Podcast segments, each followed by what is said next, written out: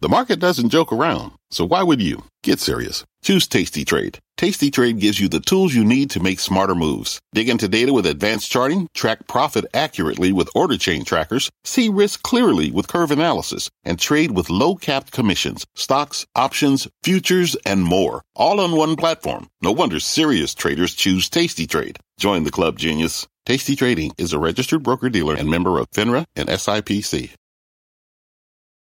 I'm Brian Sullivan, and you're listening to CNBC's Worldwide Exchange. Our show airs live weekdays at 5 a.m. Eastern. Listen in. It is 5 a.m. at CNBC Global Headquarters, and here is your top five at 5. Wall Street trying to reverse course after its worst week since January. Stock futures right now pointing higher. Not so for the Chinese tech stocks out there. The sector is taking a tumble once again on delisting fears despite an upbeat outlook from one exchange official at the center of those negotiations. Sticking with that China story, the government putting a key, key port city into lockdown amid a new COVID 19 outbreak, one that could send shockwaves through the entire global economy. In Ukraine, the fighting continues as attacks on civilian targets ramp up and the Russian offensive sets its sights on a new key target in the south.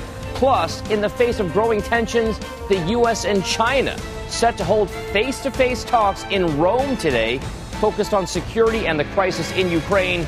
It's Monday, March 14, 2022. You are watching Worldwide Exchange right here on CNBC. Good morning. I am Dominic Chu in for Brian Sullivan. Today, we start this morning off with U.S. futures hoping to turn the tide after last week's big slide. Right now, you can see the Dow futures are pointing to a 250 point gain at the opening bell. The S&P would be implied higher by roughly 26 points, and the Nasdaq higher by roughly 42. So a solid start to the day implied. This after the Dow saw its, the Dow saw its fifth down week in a row. The Nasdaq and S&P both coming off their worst weeks since January. Checking the bond trade ahead of this big week's Fed policy meeting. You can see right there 10 year Treasury note yields 2.06%, so steadily creeping higher. The two year Treasury note yield 1.79%, the last trade there. Now, you can see crude futures continue to tick lower from those historic highs earlier this morning. World uh, world benchmark ICE Brent crude futures $109.50, about 3% downside there. U.S. benchmark West Texas Intermediate $105.39, down about 3.5% as well. Let's get a check now on the trading overseas. Julianna Tatelbaum is in our London newsroom with the latest there. Good morning, Julianna. Dom, good morning. Well, European equities have started out the week on a strong footing. We've got green across the board, extending the gains we saw come together last week. It was a volatile week of trade here in Europe, but ultimately the Stoxx 600 broke a three week losing streak to end higher. And this morning we are seeing investors continue to put money back into the market. So we've got the German index out in front up 2.2%. VW, Volkswagen shares outperforming this morning after delivering some strong results. We've also seen strong performance in Deutsche Bank shares this morning after the bank came out and said they're reversing course on their Russian strategy and they're actually going to be winding down their Russian business, contrary to what they had suggested at the end of last week. So broad based gains for European markets. From a sector perspective, here's the picture. I mentioned those two outperformers, VW and Deutsche Bank, and those are the two sectors that are outperforming. Autos up about 3.6%, banks up about 2.5%. But to put this into perspective, the banks were hardest hit by uh, this uh, Russia's invasion into Ukraine, the prospect for a slower path to normalization of monetary policy in Europe weighed on the banking sector. So we are outperforming this morning, but that is off of a, a pretty low base. Retail, insurance round out the top performers. On the downside, we've got basic resources down about 2.2%, the clear underperformer, but a little bit of red on the board for oil and gas, household goods, healthcare, and technology. Dom, back over to you. All right, thank you very much, Julianna Tatelbaum, live in London. To the war in Ukraine now. Now it's now its 19th day. A new round of peace talks between Russia and Ukraine currently underway via video conference. This latest round of negotiations coming a day after Moscow escalated its offensive in the western part of the country, shelling an area less than 20 miles from the Polish border, including a key military base, which killed 35 people. NBC's Bree Jackson joins us now from Washington, D.C. It's creeping closer, a closer creep to the Polish border, and that means NATO, right, Bree? You're absolutely right, Dominic, and that's raising major concerns. Uh, that Russian military strike, or at least missile strike that happened over the weekend, was roughly 20 miles from NATO ally Poland. Ukrainian officials say nearly 30 missiles were fired at Ukraine's most famous military base, killing at least 35, wounding more than 100, and shattering a sense of safety in the city of Lviv, which sits just west. There's no safe place in Ukraine right now because uh, you're in war with a country who has missiles who can fly to any capital in uh, European Union. U.S. officials believe the attack was an attempt to cut off supplies for Ukraine. It's no surprise that the Russians are trying to expand the number of targets in this war because they're frustrated.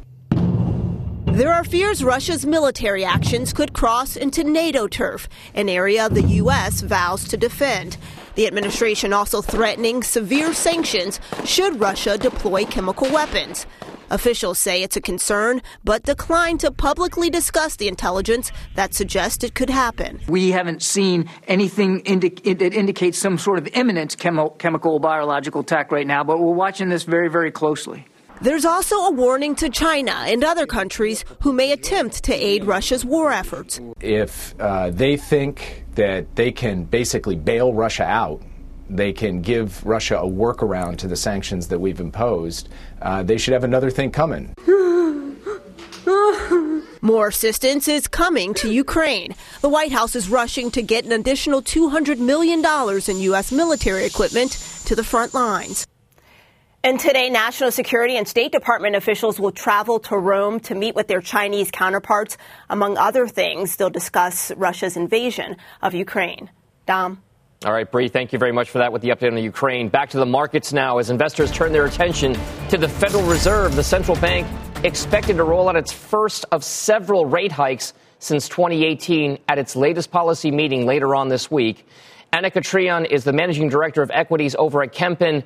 Uh, Anneka, thank you very much for joining us this morning. I, I wonder, as you look towards what's happening with the Fed, is there anything that the Fed can do or say on Wednesday that will surprise the markets given what we've already heard. Forget about telegraphing. We've heard straight up from Fed Chair Jay Powell it's going to be 25 basis points.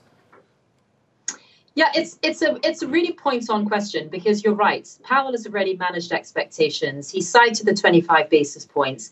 He did mention, you know, let's keep the door open to ex- discovering what needs to be done given this, you know, very very rapid changing environment around the war. But I think the point that we need to remember is this: we have spent the last 18 to 24 months obsessing about this moment. We were talking about talking about raising rates, then it was it went to talking about raising rates, and now we're actually in the world of raising rates.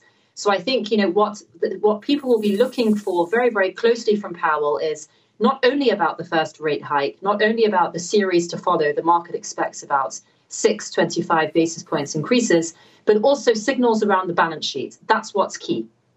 So, can the U.S. economy, and maybe by extension the world economy, uh, at least work through this notion that the Fed is going to be tapping the brakes on the economy and inflation?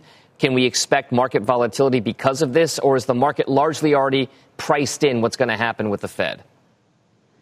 Yeah, I mean, you know, the, the point about the rising rates, that's something which the market perfectly understands because, as mentioned, we've had about 18 months of understanding of this. The other thing the market has learned is that, you know, relying on the Fed puts, i.e., the Fed will always rescue markets, is no longer relevant. And the point is that it's all about inflation. And I think what, what came out of the last inflation reading is it's about the broadening of price pressure besides energy. I mean, just consider the fact that the price of food for Americans that is being purchased at home is almost increasing at a nine percentage point increase. So I think it's it's all about the crux of it is to what extent can Powell pull off probably the most you know impressive central bank uh, action in, in decades of managing inflation without triggering the U.S. economy to go into a growth slowdown slash recessionary environment, and it all rests upon the strength of the labor market, which is amazing. It rests upon the level of pent up savings of consumers and consumer confidence picking up after hitting actually 10 year lows recently, given the war. Anneka, I, I, mean, the markets have already, at least here in the U.S., seen market pullbacks over the course of the last several weeks, even before the Russia invasion of Ukraine. Is it fair to say now, though, that, that perhaps there is a buying opportunity, or do we think that there is more volatility ahead just because we don't know what's going to happen in Russia and Ukraine, and we don't really know what's going to happen with China given this newest round of COVID lockdowns in Shenzhen? Well, that's it. So, you know, there's always about the equity risk premium. And the point is that prior to the war, as you say, the equity risk premium rose up sharply because of this concept that we can no longer rely on the Fed puts. Um, Powell, prior to the war, had been very outspoken about keeping the window of options totally open from a monetary policy perspective. And that's key for markets because over the last 10 years, the markets have been dominated by monetary policy action. That's what set asset prices going up. So the good thing is that that equity risk premium has come in. The good thing is that that awareness built up has, has you know has been coming in. In terms of where equity markets go from here, you know, there's two words that an equity investor must remember, must be plastered into their brains, and that is pricing power. We've gone from an environment where we had inflation. It was cited transitory. Central bankers conceded and said this is not transitory. We're now back in this, we're now in an inflation discovery environment. We simply don't know what we don't know. We are seeing a broadening of pricing pressure, even beyond the war. Think about the supply chain disruptions, you know, the blockages of the Suez canals, etc., 2021. Sure. We haven't even worked through that yet, let alone, you know, the massive disruptions that come that come out of this. So the two words you need to remember are pricing power. Which companies truly, truly have the ability there? All right, pricing power is a key for sure there. Anneka Treon, thank you very much for joining us this morning. We appreciate it. When we come back on the show, Chinese tech taking a tumble once again as delisting fears continue to weigh. Plus, more on China as authorities lock down a major economic hub over a COVID 19 outbreak, as we just mentioned there. A live report ahead there. And later on, Elon Musk giving Bitcoin bulls a reason to celebrate this morning. Very busy hour still ahead when Worldwide Exchange returns after this break.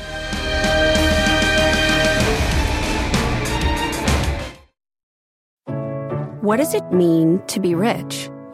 Is it having more stories to share or time to give? Is it being able to keep your loved ones close or travel somewhere far away? At Edward Jones, we believe the key to being rich is knowing what counts.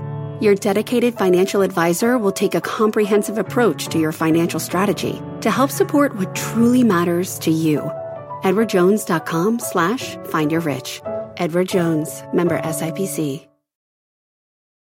Imagine you're on a John Deere mower with a smooth ride, intuitive controls, and attachments for every season. You just have to get in the seat Learn more at johndeere.com slash get in the seat or visit a dealer near you. Welcome back. Let's get to some of this morning's top stories. Bertha Coombs is here with those. Good morning, Bertha.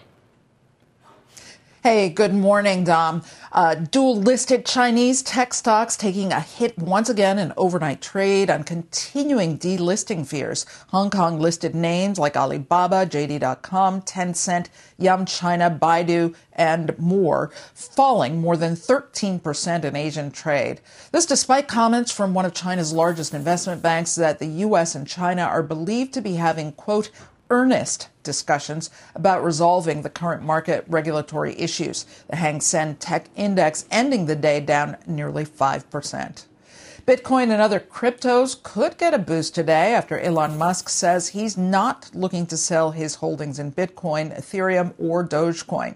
In a tweet thread, Musk admitted Tesla and SpaceX are both seeing, quote, significant inflation pressures when it comes to raw materials and logistics, adding, quote, it is generally better to own physical things like a home or stock and companies you think make good products than dollars when inflation is high. And Uber is adding a surcharge on fares and deliveries in the US and Canada. The company says the charge is in response to surging gas prices. Uber riders will now pay a fee of 45 to 55 cents per trip, and Uber Eats deliveries will include a 35 to 45 cent surcharge. Those fees, which are temporary and go directly to drivers, will last for at least two months, Dom. But if we keep seeing these gas prices increase, we're going to start seeing more of these fuel charges. I'm a driver. I know I it. I know, I know it very well. Bertha Coombs, thank you very much for that update. The S&P 500 is down roughly 12% this year, coming off a 2% decline just last week.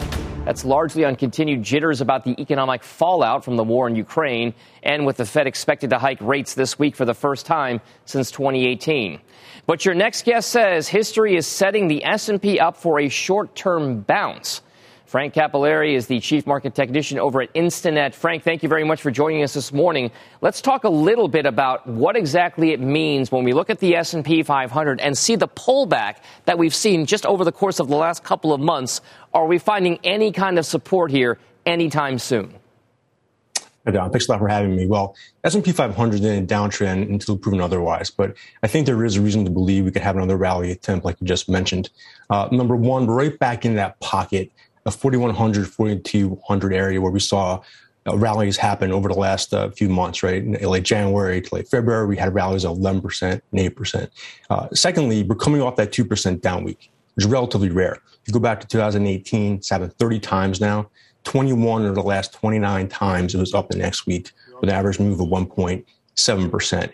And third, March seasonality sometimes supports a mid-month to late month rally attempt as well. So you put that all together and it sets up an opportunity to have a rally again. Now, the issue has been that each of these rallies have been faded. So until we make some break that downtrend, I think we have to really treat a lot of these with a grain of salt. All right, so Frank, that's what we're kind of showing right here. This this level, right? This kind of 4,000 to 4,150 range. We're right in this area of support. So you think it actually could hold?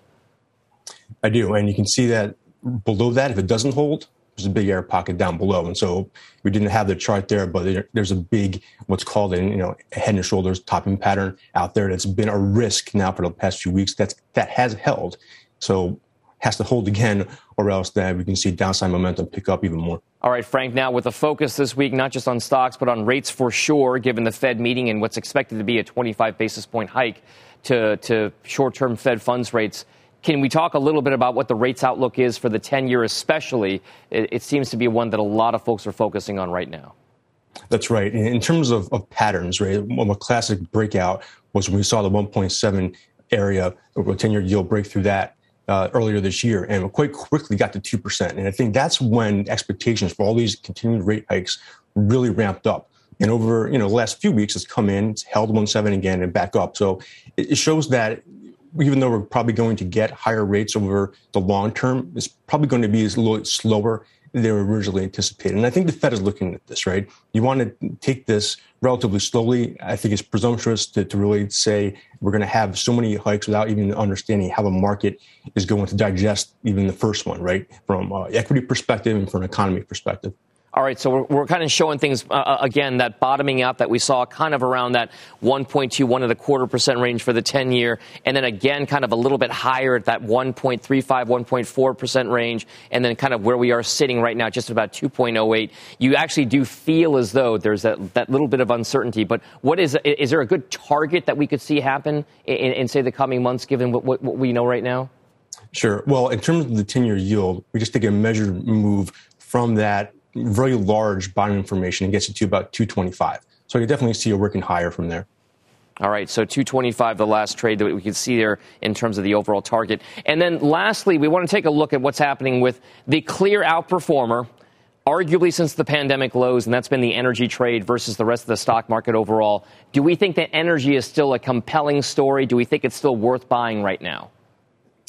I do. And one of the reasons is that, you know, this trade has been with us for quite some time. One way to look at this, if you look at the October 20 lows and you compare the XLE energy ETF to the XLK technology ETF. And over that time frame, again, not even including this year so far, XLE was up 90% versus technology 50%. So you're talking about a near double even before that performance gap widened this year.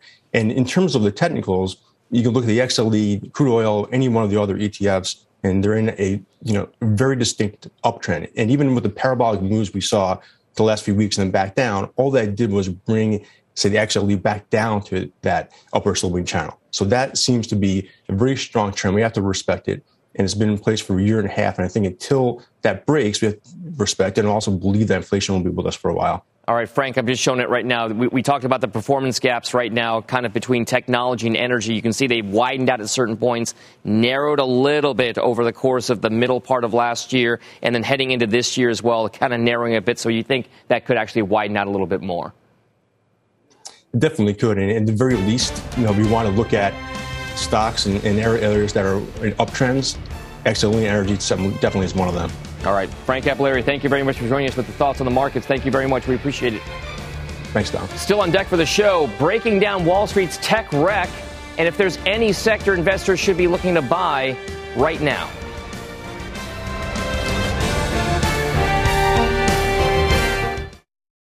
This podcast is supported by FedEx. Dear small and medium businesses, no one wants happy customers more than you do. So you need a business partner just like you like FedEx, who understands your passion for serving your customers because they have the same commitment towards you. That's why FedEx offers you picture proof of delivery, packageless and paperless returns, as well as weekend home delivery to 98% of the U.S. on Saturday and 50% on Sunday. See the FedEx service guide for delivery information. What's more, FedEx Ground is faster to more locations than UPS Ground. Trust FedEx for timely deliveries. See what FedEx can do for your business. Absolutely, positively FedEx.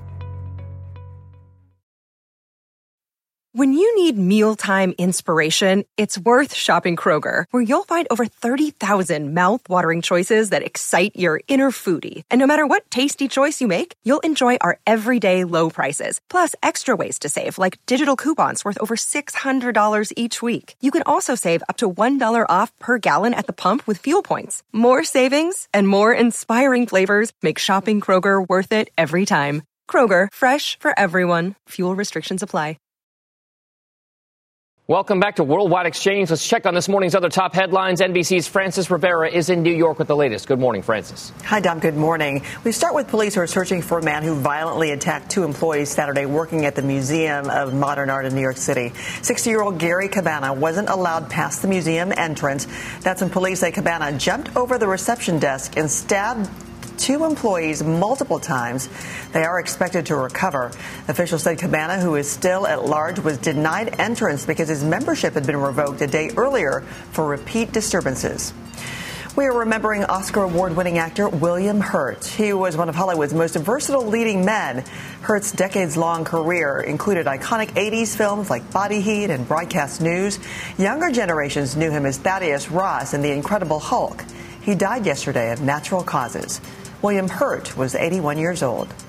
And after less than six weeks of retirement, Tom Brady says he's not done. He's headed back to football. The 44 year old announced on social media that he is returning to the Tampa Bay Buccaneers, adding that he is, quote, unfinished business. This season would be Brady's 23rd in the NFL. Dom, I don't know if your household, once you got news of this, like late last night, came out of the blue nowhere. it's like, what is this all about? I don't know. A lot of people have some mixed feelings about this Was it really out of the blue, though? Or, or, or, or did some people really feel as though he was due to come back at some point? Yeah, but some people say, you know, he went out and there was so much controversy back and forth when he did retire that one last time that now it's like after all that, I don't know. We'll, we'll see. You know, he, he is the GOAT, so. He is already, but, but uh, unfinished business for sure there. Frances Rivera, thank you very much for that. We appreciate it. Still ahead on the show, a live report from Ukraine as Russia steps up its, its attacks in the western part of that country with virtual peace talks underway at this hour ongoing. We'll be right back after this.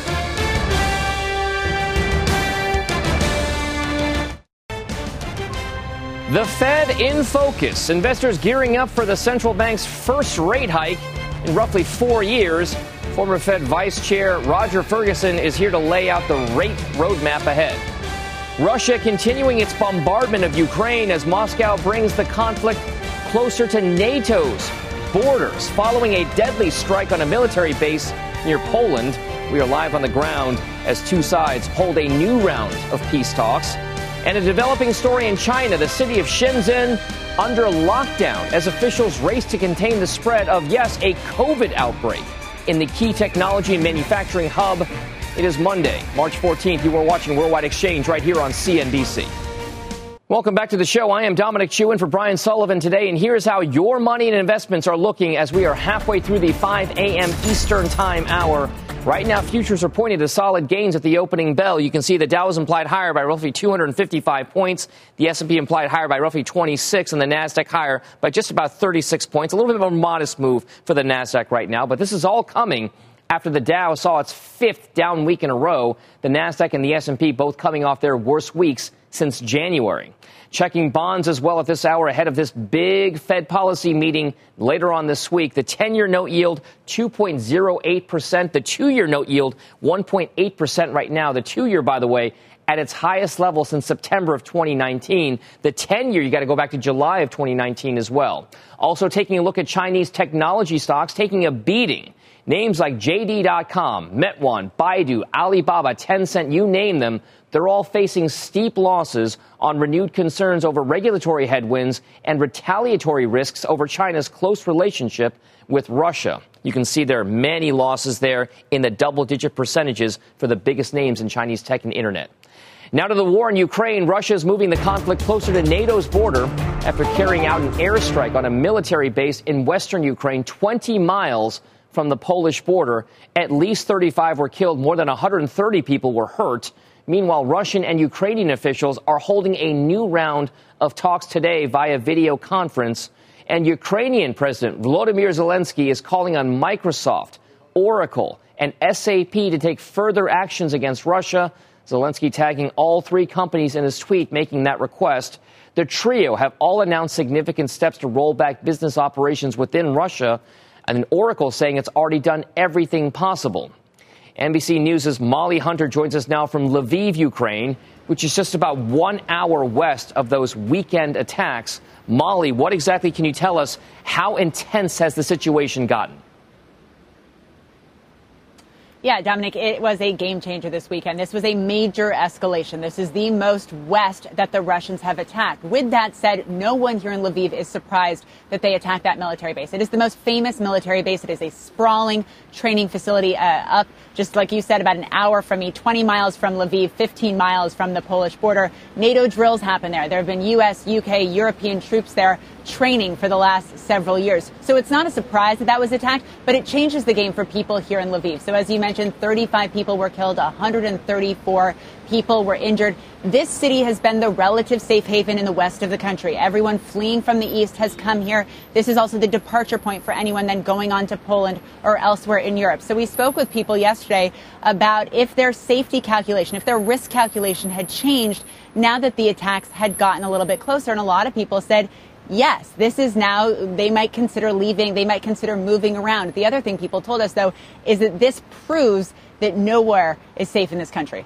Uh, can you tell us now a little bit more about that southern part of the country, the besieged city of Mariupol and other key ports along the Black Sea? I, I, just wonder whether or not there is a little bit more focus on that area right now near Lviv, but we're forgetting about all of the conflict that's happening on that southern area, even close to Crimea. Absolutely. Look, this was the escalation in the West, the focus. Uh, the violence, uh, the major fighting is all happening in the east. And along that Black Sea belt, as you mentioned, Mariupol being on one side of that, Odessa on another, which the Russians are absolutely trying to consolidate. Mariupol, that southeastern port city, we have been talking about uh, for the last 10 days. It is besieged. It has been surrounded. Uh, residents there, 450,000 residents, according to the ICRC, are without water, without food, without electricity, without heat. Now, we have been tracking a humanitarian convoy that has been heading in there, uh, heading to that city for the last 48 hours. The roads are treacherous. Uh, they have been blocked already by Russian troops, at least at one stage. Our information this morning is that they are 50 miles out of that city on board 100 tons of humanitarian ca- cargo uh, including you know medicines, water, life-saving uh, medical aid, essential foodstuffs for some of these people to hopefully uh, continue to survive, to be honest. And once those that convoy gets to the city, the hope is that civilians will be able to get on those vehicles and get out on the same humanitarian corridor. As of now, though, no indication that they're absolutely going to reach that city. Tom? All right, some dangerous situations there. Thank you very much for the update later on the latest from Ukraine. To China and another developing story this morning as well. Officials placing the port city of Shenzhen under a lockdown for at least the next week in an effort to stem a growing, yes, COVID 19 outbreak. It's still a thing there, with Apple supplier Foxconn and at least a dozen other companies halting production as a result. The city of 17.5 million people is known as China's Silicon Valley. It's a big manufacturing hub, a key linchpin in the global technology supply chain. Eunice Yoon joins us now from Beijing with the latest there. Eunice, this is a big deal because this could have real, real economic impacts, not just on China, but it could provide a breaking, if you will, on the rest of the global economy as well at the worst possible time. Take us through the implications. Absolutely, especially because of the supply chain impact. Those 17.5 million people that you mentioned in Shenzhen are now in partial lockdown, having to get tested at makeshift testing centers like the one behind me. Uh, the city of Shenzhen has ordered all non-essential businesses to suspend operations until March 20th. Public transportation has been cut travel restricted, and the city's entire population, again of 17.5 million people, are being tested for a third time. Now, Apple suppliers Foxconn and Unimicron both said that they have green lighted backup plans to make sure that their production is not disrupted or at least it's mitigated somewhat. Uh, Unimicron is also a supplier for Intel. Uh, China is fighting its biggest COVID outbreak since the pandemic at 9,000 cases so far this year. This is the most more than all of 2021. Other cities are also now clamping down on outbreaks. Uh, Shanghai, for example, it has shut its schools. It's restricting travel. It's now rumored to divert international flights away from the city this week. And then the 9 million residents who live in Changchun, where Toyota has a JV, can only leave home every other day in order to buy groceries. A Shanghai epidemiologist today uh, told local reporters that the vast majority of the cases are stealth Omicron and that China could see an exponential rise in these cases. And this outbreak, Dom, as you could imagine, is really challenging the zero COVID policy, which has been Beijing's policy to try to make sure that they get almost no cases here in order to do exactly what we were just talking about at the start of this report to really um, ease the impact on the economy here. All right, so, so Eunice, can you tell us a little bit about? I mean, I, I want to bring up the zero COVID policy. It's been very high profile during this entire pandemic. Is there any reason, any indication that could change? given what's happening with Shenzhen and, and, given what's happening with the real economic impact, could they ease it? Is there any possibility they could? Well, we have seen a bit of a change just in the past couple of days, and that is that the Chinese government has approved for the first time the public use of rapid antigen tests. And then also separately, they gave the green light to Pfizer's COVID 19 pill treatment to be commercialized this year. This is the first time that a foreign a foreign made a COVID treatment of any type, including vaccines, has been approved in China. And I think it suggests that the government is looking for an off ramp to the COVID policy, though uh, the Shanghai epidemiologist also pointed out that uh, it's at this stage to open up China altogether would be very dangerous for the country because it could get overwhelmed, especially because its uh, medical resources are so um, so much less than uh, compared to the the population relative to the popu- to, relative to the population. All right, Eunice Yoon live in Beijing with the latest there. Thank you very much for that. Back on Wall Street now, futures are trying to stage a comeback rally. You can see the Dow is implied higher by roughly 275 points. But despite the pre-market bounce, we still have a very long way to go, especially in technology, with the Nasdaq more than 20% off its all-time highs and coming off its worst week since January.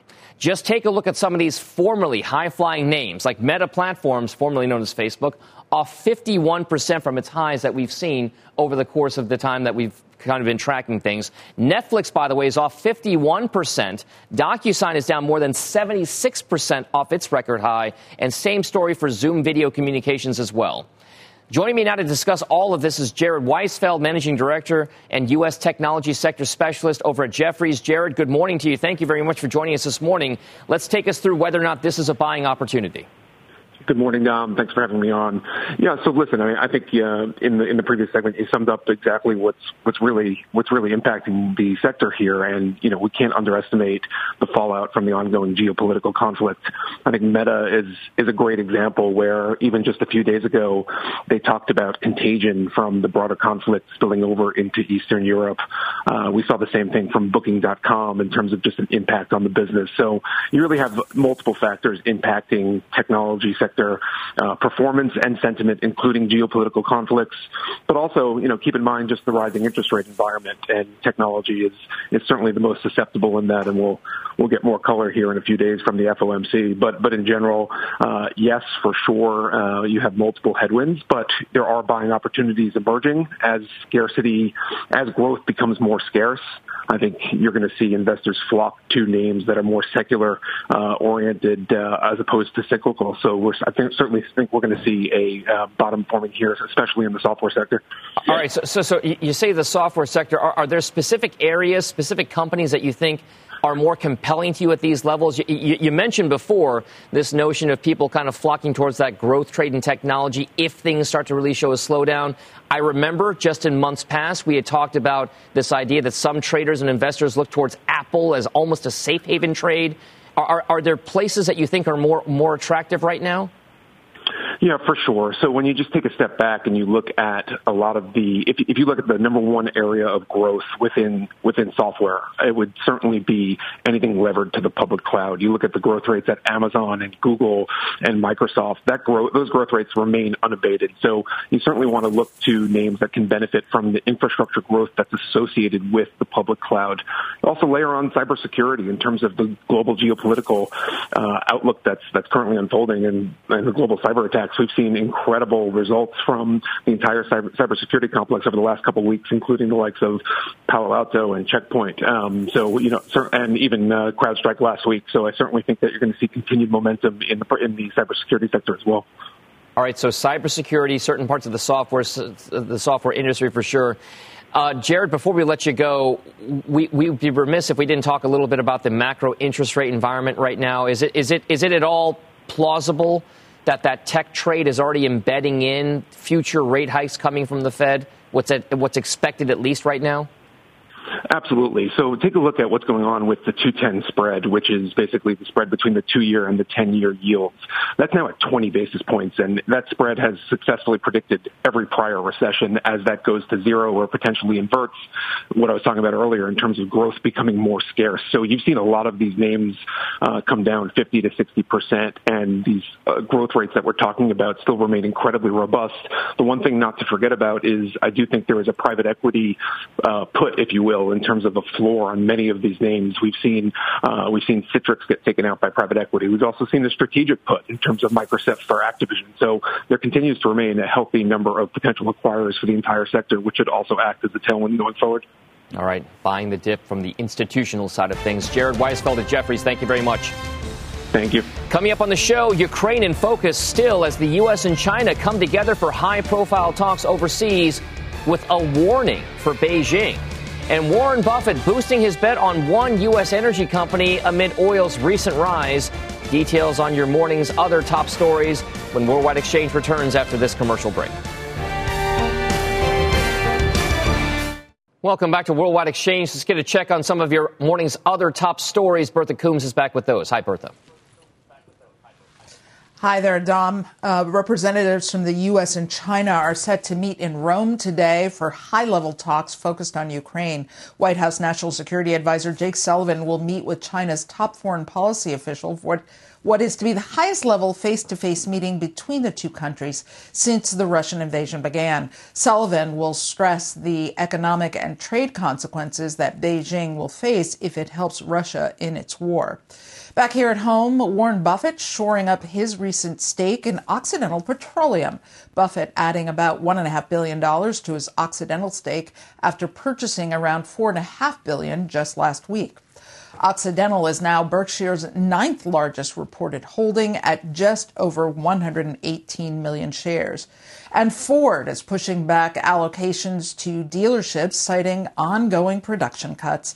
The automaker saying that 37 suppliers have failed to provide parts as scheduled, leading to 100,000 units of production being lost. Dom executives are telling dealerships that they will not receive new deliveries until the end of May, meaning many new car showrooms could remain empty during a normally busy period for sales. It is tough trying to find those cars on the market these days, Dom. Absolutely. That market is so disjointed right now, Bertha. Thank you very much for the update there.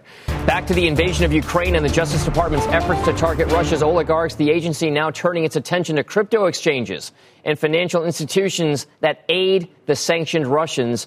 Robert Frank joins us now with who may be under that DOJ microscope. Good morning, Robert. Good morning, Dom. Good to see you. Well, the Justice Department warning crypto exchanges and payment platforms that they could become targets in this huge oligarch crackdown. The new Klepto Capture Task Force saying banks and crypto exchanges that failed to maintain, quote, adequate money laundering policies will be in the crosshairs of this investigation. Now, trading between the ruble and crypto assets doubled right after the early days of the invasion of Ukraine. The UK and US also going after the financial investments of the oligarchs. UK authorities were freezing the US hedge fund investments made by Roman Abramovich. He was just sanctioned in recent days by both the UK and Canada. Officials say he invested what could be, quote, billions of dollars through an unregistered investment firm based in Tarrytown, New York called Concord Management.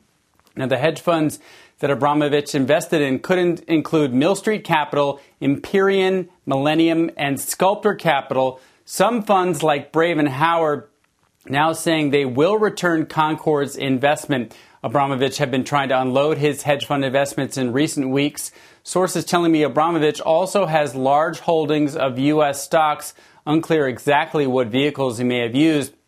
Now, Concord did not respond to requests for a comment, Dom. But interesting to see these oligarchs were very well diversified, not just yachts and real estate, but also a lot of hedge funds and probably a lot of U.S. stocks. So, so, so, Robert, as we talk about some of the, the, way that these sanctions are, are working and this, uh, this notion that they could be using crypto around it, I mean, just how invested are some of these oligarchs in that crypto market? It doesn't seem as though that anybody of that, that size and stature in terms of wealth would pose that much of their net worth in cryptocurrencies, at least just not within the last few years.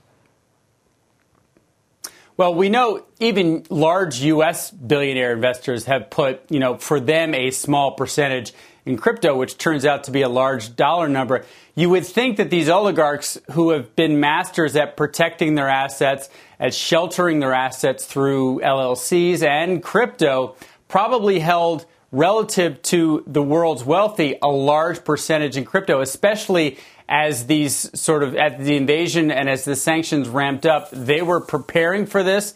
They were looking for ways even prior to the invasion of sheltering their assets. So I would guess at least some of the top guys had pretty large dollar holdings. All right, a, a, big deal for sure there with regard to the crypto trade. Robert Frank with the latest there. Thank you very much. Still on deck for the show, the Fed under the spotlight right now with its first rate hike in years on deck. Former central bank vice chair Roger Ferguson lays out how Ukraine and inflation will factor into that big decision. We'll be right back after this.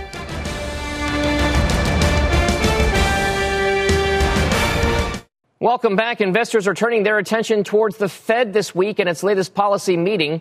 The central bank is expected to raise the benchmark interest rate a quarter of a percentage point, which would be its first rate hike since 2018. Joining us now is Roger Ferguson, former vice chairman of, the Federal Reserve and now a CNBC contributor as well. Roger, thank you very much for joining us this morning. Let's talk about whether the Fed is doing the right thing by raising interest rates at this point, given the uncertainties we still have with Russia and Ukraine. So I think the answer is yes, the Fed is doing the right thing by raising rates at this point.